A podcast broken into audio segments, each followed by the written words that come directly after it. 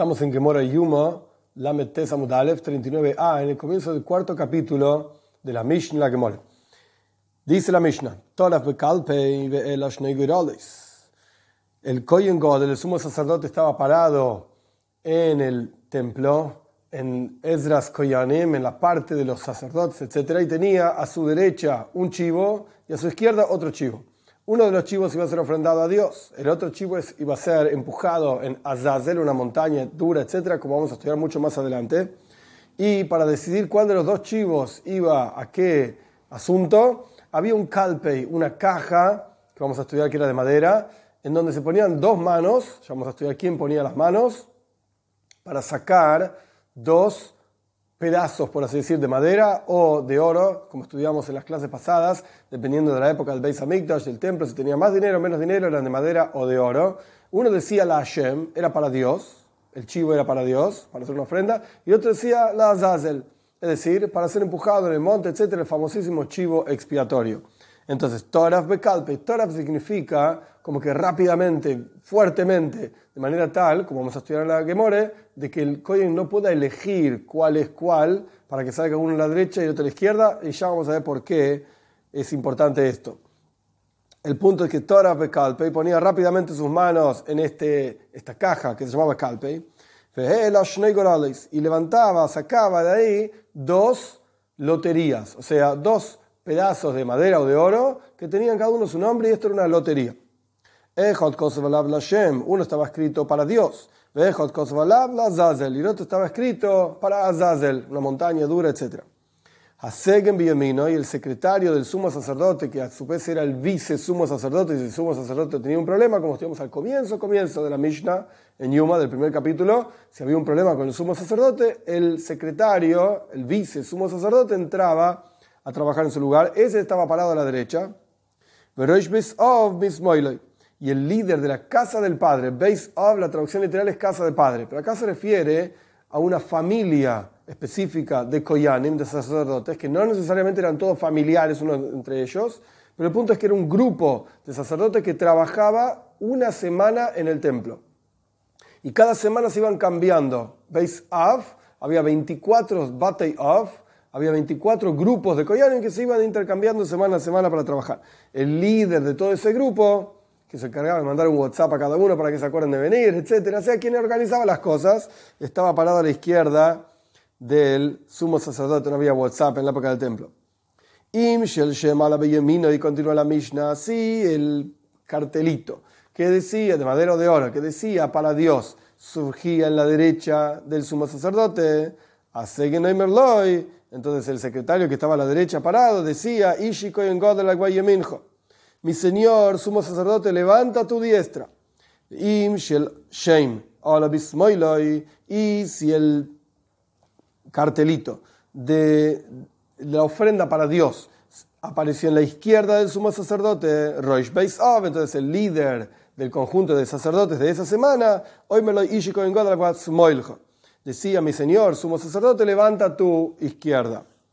Nesanan al roish al shnei seirim, una vez que sacó uno en la derecha y uno en la izquierda, los ponía en las cabe- en, los ponía en los dos, sobre los dos chivos. Ve oimer lashem hatas, y decía, para Dios, esta es una ofrenda de culpa. Punto. Rabbi Shmuel, oimer, dice Rabbi Shmuel en la Mishnah, lo haya tzarich loimer hatas.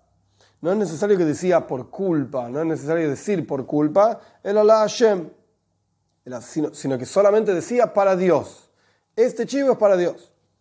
Vehein, y toda la gente que estaba alrededor de él, Oinin Ajarab, respondía, una vez que escuchaban el nombre de Dios mencionado por la, por la boca del sumo sacerdote, respondían, Baruch Shem Kivod Malchus Eilelamboed, bendita, bendito, bendito es el nombre de la gloria de su reinado, por siempre jamás. Punto. Esta es la Mishnah. Gemore.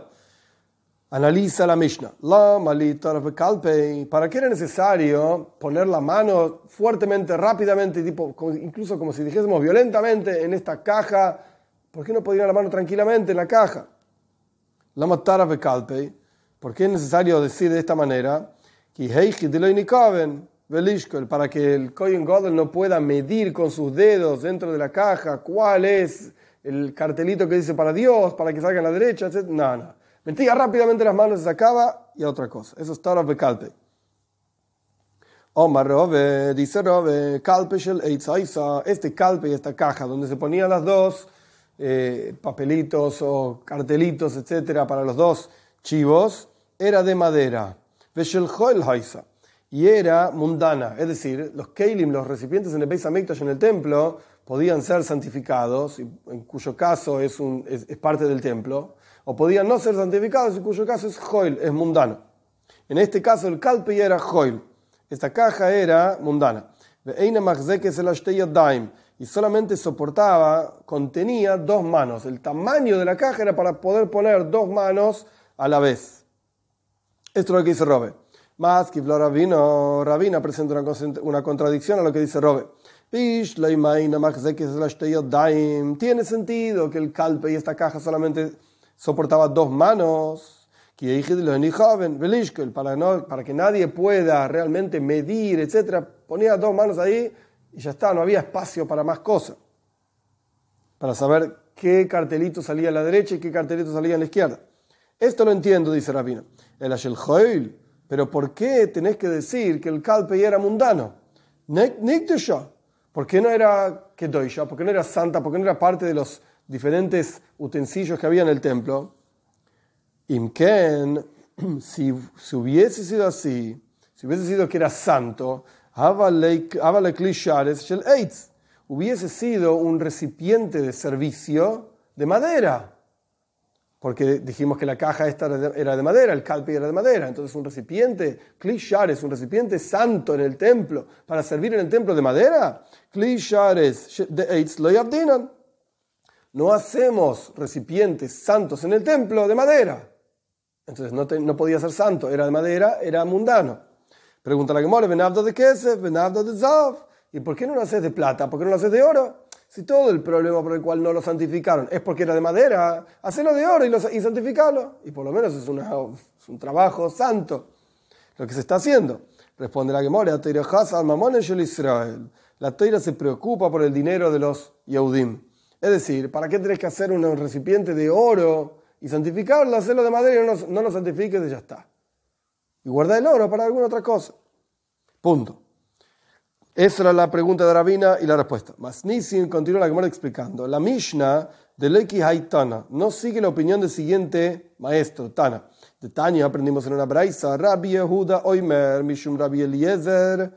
Dice Rabbi Yehuda en nombre de Rabbi Eliezer. Asegen vekoyen godel machnisin yodan bekalpe. Había dos personas que ponían sus manos dentro del calpe, dentro de esta caja. El Segen, el secretario que estaba a la derecha, y el sumo sacerdote. Ponían los dos sus manos a la vez en el calpe, en esta caja. Sí surgió la, el cartelito de para Dios en la derecha del Kohen Gadol, del sumo sacerdote. El secretario que estaba a la derecha decía, Señor, mi señor Kohen Gadol, el sumo sacerdote, levanta tu diestra. Ok, hasta acá todo bien. Pero si surgía el cartelito para Dios, del chivo que iba a ser ofrendado a Dios, en la derecha del Segen, del secretario del Kohen Gadol, ahí el que estaba, el personaje que estaba a la izquierda, el líder del conjunto de, sus, de sacerdotes,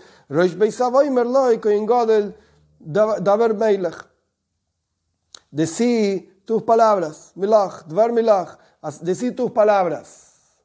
El, el Rosh Beit Av, el líder del conjunto de sacerdotes que estaba trabajando esa semana que cayó Yom Kippur, le decía, mi señor, el sumo sacerdote, habla tus palabras. Dvar meilach, dvar meilach, habla tus palabras. Punto. No decía, levanta tu, levanta la izquierda del, del Segen, del secretario. Pregunta a la Gemara, Benei Malei, Segen, ¿y por qué no dice el líder del conjunto de sacerdotes que trabajaba esa semana en el templo? ¿Por qué no le dice al secretario, hey, vos levantá tu diestra, porque salió en tu diestra la, el, el cartelito para Dios? Y responde la Gemara, ¿por cuánto no salió en las manos del sumo sacerdote, en la mano derecha del sumo sacerdote? Entonces se sentía mal el sumo sacerdote. Si el Rosh Beit Av, si el líder que estaba a la izquierda, si el líder del conjunto de sacerdotes que trabajaba esa semana en el templo iba a decirle al secretario, ¡eh, sos un fenómeno, sos un grande! Levantá tu diestra que salió en tu mano derecha. la ofrenda para Dios, etcétera, el Kohen Gadol se iba a sentir mal, el sumo sacerdote se iba a sentir mal. Punto. Entonces vemos que nuestra Mishnah no va de acuerdo a esta braisa, a este Tana, Rabbi Yehuda, en nombre de Rabbi Eliezer, que propone, digamos, otro sistema. En la Mishnah se decía que era el Kohen Gadol el que ponía sus manos, derecha e izquierda, y el Segen decía una cosa, o el Rosh Besab decía otra. Pero en, en esta braisa sabemos que no, era el Segen y el Kohen Gadol que ponían sus manos, el secretario y el Kohen Gadol. Muy bien, ¿cuál es la discusión entre la Mishnah y la braisa? Si el sumo sacerdote ponía sus dos manos, mano derecha e izquierda, obviamente, o si el Segen ponía su derecha y el Kohen Gadol ponía su derecha, el secretario su derecha y el, y el sumo sacerdote su derecha. ¿Cuál es la discusión entre la Mishnah y braisa? Mar Sabar Yemina del Segen Adif, Mismoyer de Kohen Gadol. Una opinión dice que la derecha del, sumo sac- del secretario, perdón, la derecha del secretario es mejor que la izquierda del sumo sacerdote. Esa es la braisa. Por eso el Segen ponía su derecha y el sumo sacerdote su derecha. Umar Sabar ki hadadenino. Y la otra opinión, la Mishnah dice lo mismo. La derecha del secretario o la izquierda del sumo sacerdote es lo mismo.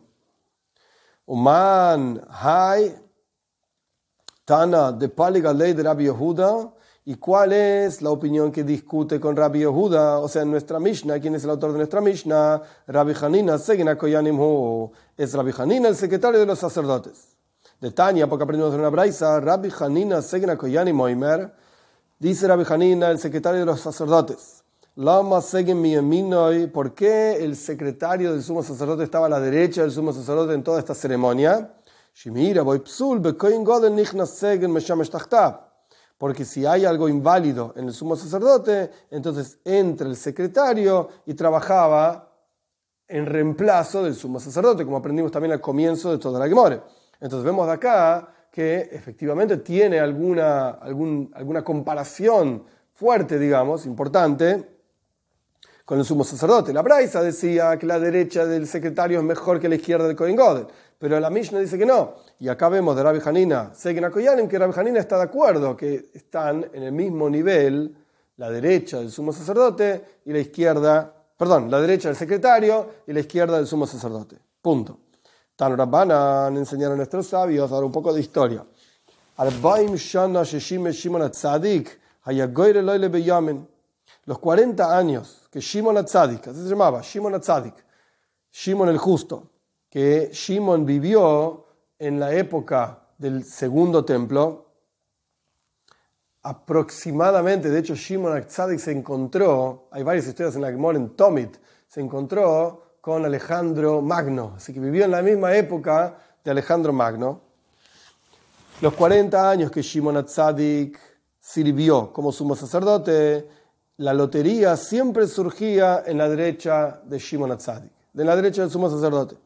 De ahí en adelante, cuando falleció Shimon HaTzadik, a veces surgía a la derecha del Kohen Gadol, del sumo sacerdote, y a veces a la izquierda o a la derecha del secretario. Y como vamos a estudiar mucho más adelante, no hoy, le ataban al chivo que iba a ser sacrificado, o mejor dicho, empujado, no sacrificado, por, una, por la montaña, la Azazel, etcétera, le ataban un hilo Zehiris de color rojo que cuando lo empujaban y se moría, etcétera, se caía por el precipicio, se emblanquecía. Y esto era una, era una señal, o sea, esa, ese hilo rojo que le ataban se emblanquecía, y eso era una señal que los pecados del pueblo de Israel fueron perdonados. Entonces, los cuarenta años que Shimon HaTzadik fue sumo sacerdote, siempre se emblanqueció ese hilo rojo que le ataban al chivo que iba a ser echado por Azazel. De aquí en adelante a veces se emblanquecía, a veces no se emblanquecía. Y la vela oeste que estaba en la Menoira, en el, en el, en el candelabro que estaba dentro del templo, siempre estaba prendida.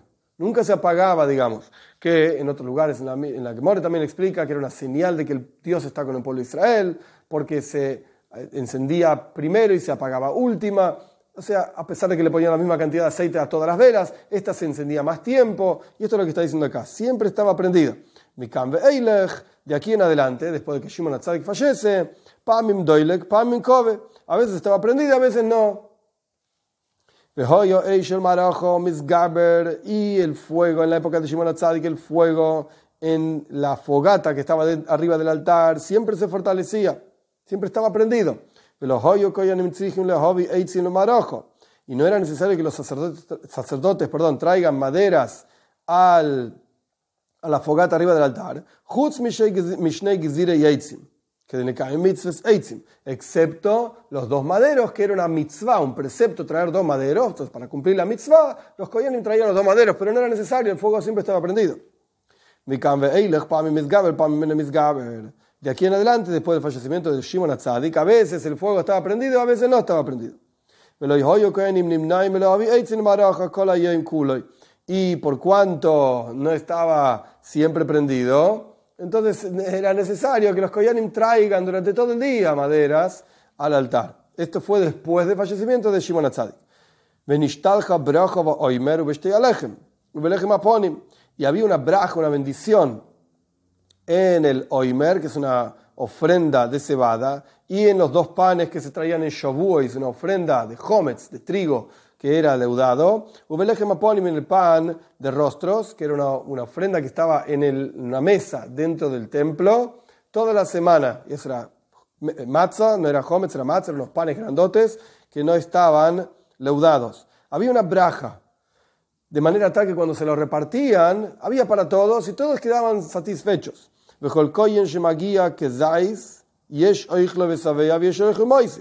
Todo kohen que le llegaba un kezais, veintiocho gramos por así decir, literalmente kezais significa como una oliva, como una oliva, y es una medida de volumen. Las olivas antiguas evidentemente eran grandes, pero se refiere, hoy en día se dice que son como veintiocho gramos de comida, digamos, de, de alimento, de lo que sea que se está midiendo. Cada kohen que le llegaba un kezais, una de estas medidas, veintiocho gramos de este pan, hay quien lo comía y se, se quedaba satisfecho, y hay quien lo comía y incluso le sobraba de tanta braja, tanta bendición que tenía, que satisfacía a quien lo comía. Mikam ve'eilech, de aquí en adelante, o sea, después del fallecimiento de Shimon HaTzadik, nishtalcha me'eira ba'oimer v'shte'alechem v'lechem ha'ponim. Hubo una maldición en, el, en, la, en la ofrenda del Oimer, que era harina de cebada, ya dijimos, shte'alechem, los dos panes de Shavuos, la fiesta de Shavuos, y el lechem ha'ponim, y el pan de rostros. ¿Y cuál era la maldición? Y a cada kohen le quedaba como un poil. Poil es como si fuese una especie de poroto chiquitito. Antes estábamos hablando de un kezais, una medida grande, ahora es una medida pequeña. Y por cuanto era tan poquito, los recatados, los modestos, digamos, los koyanim modestos, ni, ni, ni ponían sus manos. Traducción literal, quitaban sus manos y no intentaban tomar del pan y repartírselo porque igual no te saciaba. Y los desesperados, los golosos, etcétera, agarraban y comían igual. Y una vez ocurrió una historia con un tipo, con un kohen, que tomó su porción del lechem ha'ponim y la porción del otro, del pan este. Ben Hamsan, la pasamos al Amud Beis, treinta y nueve b, y la gente, los otros koyanim lo llamaban hijo de ladrones, sos un ladrón, ad yom boisei, hasta el día de su fallecimiento. Ahora bien, ¿qué relación tiene la palabra Hamsan con la palabra ladrón? Ladrón se dice Gazlan. Entonces, ¿por qué lo llamaban Hamsan? Omar Rabba Bar Shiloy, dice Rabba Bar Shiloy, Maikroe. ¿Cuál es el versículo que vincula la idea de robo con Hamsan? El ok. Dice el versículo de los Salmos. Esto es en el Salmo setenta y uno. Elokai, mi Dios, dice, Palteini mi adrasha, sálvame de manos del malvado, mi kaf me abel bechometz, de las palmas del que hace injusticia, y hoimetz, hoimetz es el que, el que roba. Robe Amar Mehaja, Robe dice, hay otro versículo que vincula estas dos ideas. Lomdu heitev dirshu mishpat, ishru hamutz, ishru hamutz, vealte ashru hoimetz. El versículo dice, este es un versículo en Ishaya, en el capítulo once, Lomdu heitev, aprendan bien, busquen la justicia, ashru hamutz, háganle el bien a aquel que fue robado, ashru hamutz, O sea, háganle bien a aquel que fue robado, pero no acepten a aquel que robó. Entonces ahí vemos que Hamutz, Hoimetz, tiene que ver con robo, punto. Muy bien, esta es la historia del pan que se repartían. Tanu Rabban, enseñando a nuestros sabios. Hoy Sashana Shemes va Shimon HaTzadik, ya que estamos hablando de Shimon HaTzadik, la, la, la Gemara va a explicar más asuntos de la historia de Shimon HaTzadik. Enseñaron a nuestros sabios, aquel año en que murió Shimon HaTzadik, Omar Lahem dijo antes de fallecer, Beshana Zu Humeis, este año él se muere. O sea, estaba hablando de sí mismo. Omruloy, le dijeron, Minaina Tayedea, ¿cómo sabes que este año falleces? Omar Lahem les dijo así, Todos los, cada, cada año en Yom Kippur, cuando entraba el Kohid de Shachadoshim, el Santo Sanctorum, se aparecía hacia mí un anciano, Lobush Levanim ve'otuv Levanim, estaba vestido con ropas blancas y estaba como cubierto con una túnica blanca. Nichnasimí ve'yatzaimí, salía, entraba conmigo, salía conmigo, siempre estaba ahí este anciano conmigo. Y hoy, o sea, era Yom Kippur, me apareció un anciano, Está, me apareció un anciano vestido con ropas negras y cubierto con una túnica negra. Entró conmigo al Koid de Shachadoshim, al Santo Sanctorum, y no salió conmigo. ¿No salió? Después de la fiesta, probablemente sea Sukois, la fiesta de Sukois, sea como fuere, después de las fiestas estuvo enfermo siete días y falleció. Y por el fallecimiento de, de este Kohen Gadol, de este sumo sacerdote Shimon HaTzadik, Nimnu Eihal Koyanim Levarech Beshem, evitaron, pararon los sacerdotes de bendecir a la gente pronunciando el nombre de Dios. Rashi explica porque ya no se sentían adecuados, apropiados para hacer una cosa así por el fallecimiento de Shimon HaTzadik. Punto. Tanu Rabbanan enseñó a nuestros sabios, Arbaim Shana Koidem Churban Habayis, cuarenta años antes de la destrucción del templo, Loihoya Goira Loi Lebiyamin. Ya la lotería no surgía en la derecha. La derecha representa Gesed, bondad, representa vínculo con Dios. Ya no surgía más el Goiral, este cartelito con el nombre de Dios, etcétera, en la derecha del sumo sacerdote. Pero Loihoya Loshen Shul Zehiris Malbin. Y ya cuarenta años antes de la destrucción del templo, no, del segundo templo estamos hablando, no se ponía blanca la cinta que, roja que ponían en la cabeza del chivo a Azazel, que iba a ser echado a Azazel, a este, a este monte, etcétera. Y la vela oeste de la Menoira, del, del candelabro, no, ya no estaba prendida todo el día, cuarenta años antes de la destrucción del templo. O sea, en los años, desde Shimon HaTzadik siempre estaba prendida.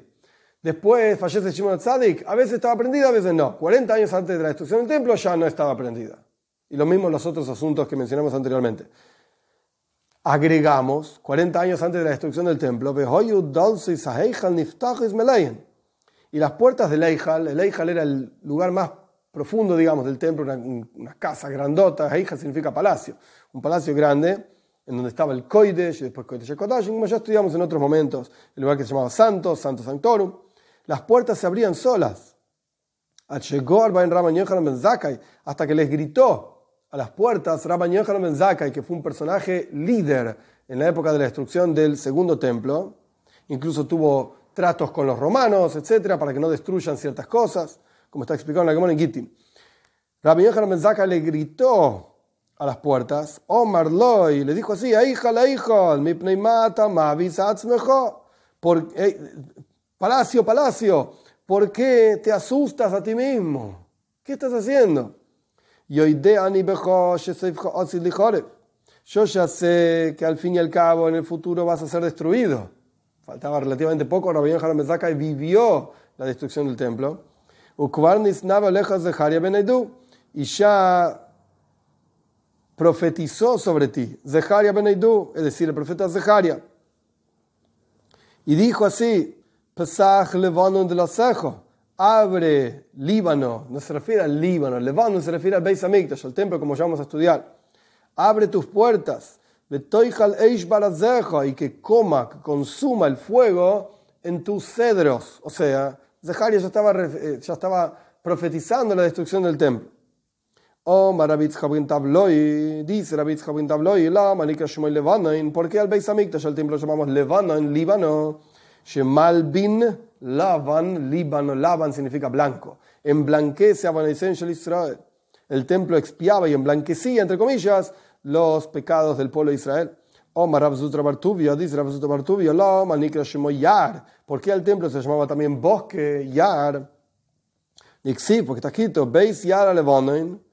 El, está escrito la casa del bosque del Líbano, evidentemente están relacionados, esto es un versículo en Melahim, en Reyes, Loy Malacha, para enseñarte qué tiene que ver con el bosque, el templo, Mayar Melavleif, cómo es el bosque, brotan las flores y florece, etcétera, Af Beis HaMikdash Melavleif, el templo también florecía, florecía. ¿Qué clase de cosas florecía en el templo? Que había árboles y flores. De Omar Rav Ishaya. Dijo Rav Ishaya, cuando el rey Salomón construyó el templo, plantó, sembró, plantó todo tipo de delicias de oro. Plantó oro, o sea, lo que fuera que quiere decir esto. Y salían frutos, justamente, bismaneyem, cada una, cada árbol en su templo, en su tiempo, perdón. Un árbol de higos de, de oro, un árbol de uvas de oro, sea lo que fuera que plantó, cada árbol florecía en su momento adecuado. Y cuando soplaba el viento sobre estos árboles y estas, estos frutos, se caían estos frutos de oro. Shenemar, como está escrito, Irash Kalevano en Pirioi, que haga ruido, como el Líbano, sus frutos, los frutos del templo. Umejera y Esaparnasa le quejuna. Y los sacerdotes tenían sustento, dinero de este oro que crecía en el templo. Cuando entraron los idólatras al templo, Yovshu, se secaron esos árboles. Shenemar, como está escrito, Ufarach Levano Numlal. Y la, el florecido del Líbano, del templo del Líbano, Umla, ya está, por así decir, tri, entristecido, po, empobrecido. Y en el futuro Dios lo va a retornar hacia nosotros, estos árboles de oro, Shenemar, como está escrito, va a florecer y se va a alegrar con un regocijo y va a cantar con la gloria del Líbano, que le fue dada a ella, va a volver esa gloria. Ese era un versículo en Nahum, el profeta Nahum. Punto. Con esto, digamos, terminó la Gemore de explicar qué ocurría con el Kalpe, y si era de oro, era de madera, y qué pasó en la época de Shimon HaTzadik, etcétera. Y si salía a la derecha, salía a la izquierda, el Goilal. Ahora la Gemore va a, la, la lotería. Ahora la Gemore va a pasar a la explicación de otra parte de la Mishnah. Vamos a hacer una parte de esa explicación. La Mishnah dice que el sumo sacerdote ponía, no dice dónde ni cómo, etcétera, ponía las dos loterías que salieron, o en sus dos manos, o en la mano del secretario, en su mano, etcétera, sobre los dos chivos. Tano Rabbanan explica la Gemore, es el peomi, me enseñaron nuestros sabios, es el peomi maskir kohen gadol, es Hashem boi bayoim. Diez veces mencionaba el sumo sacerdote el nombre de Dios en ese día, el día de Yom Kippur. Gimel bevidu y rishon, tres veces en la primera confesión. Shloisha bevidu y sheini, tres veces en la segunda confesión. Shloisha beseira mishtaleach, tres veces en el chivo que era enviado a Azazel, etcétera. Ve'echad begoirales, y una vez en las loterías, que es justamente lo que estábamos hablando. Rashi explica los versículos. Las tres primeras veces en el primer, las tres veces en el primer, la primera confesión. Rashi dice, del, del toro, que ya estudiamos en las clases pasadas, Ana Hashem, ahí está el nombre de Dios, por favor Dios, Hatossi, pequé, Ana Hashem, Kaper, por favor Dios, expía, ahí va la segunda vez, Livne Hashem Titaru, frente a Dios, van a purificar, ahí está el nombre de Dios. Vejad Begoirales, dice Rashi, y una vez en las loterías, la Hashem Hatas, como dice la Mishnah, o que decían para Dios una expiación, o para Dios solamente. Estas son las diez veces que se mencionaba el nombre de Dios en, to, en el día de Yom Kippur. Ukvar Amar Hashem, y en cuanto ya decía el nombre de Dios, el sumo sacerdote en el Beit HaMikdash, en el templo, Nishma Kol Bi Yericó, ya se escuchaba la voz en Yericó, en la ciudad de Yericó. ¿Dónde quedaba Jericó? Omar Rabba Barbarjana, dice Rabba Barbarjana, mi Yerushalayim, y el hijo Azara Parsois. Desde Yerushalayim hasta Jericó había cuarenta, diez parsa. Un parsa son como cuatro kilómetros, diez parsas son como cuarenta kilómetros. Azara Parsois, diez parsas. Y la bisagra de las puertas de la Eihal se escuchaba en ocho Tjum Shaves. Tjum Shaves es Alpaim Amo, son dos mil amos aproximadamente un kilómetro. Entonces escuchaba la puerta del templo abriéndose ocho veces un kilómetro, como ocho kilómetros.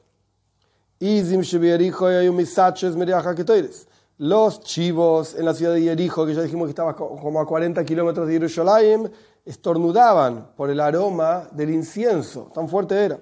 Las mujeres en la ciudad de Jericó ni siquiera necesitaban ponerse perfumes, porque ya tenían el aroma del Ketoires, del incienso. Una novia en Yerushalayim, las novias se ponen lindas, etcétera, para el casamiento, no necesitaba ponerse perfumes eh, por el aroma del Ketoires.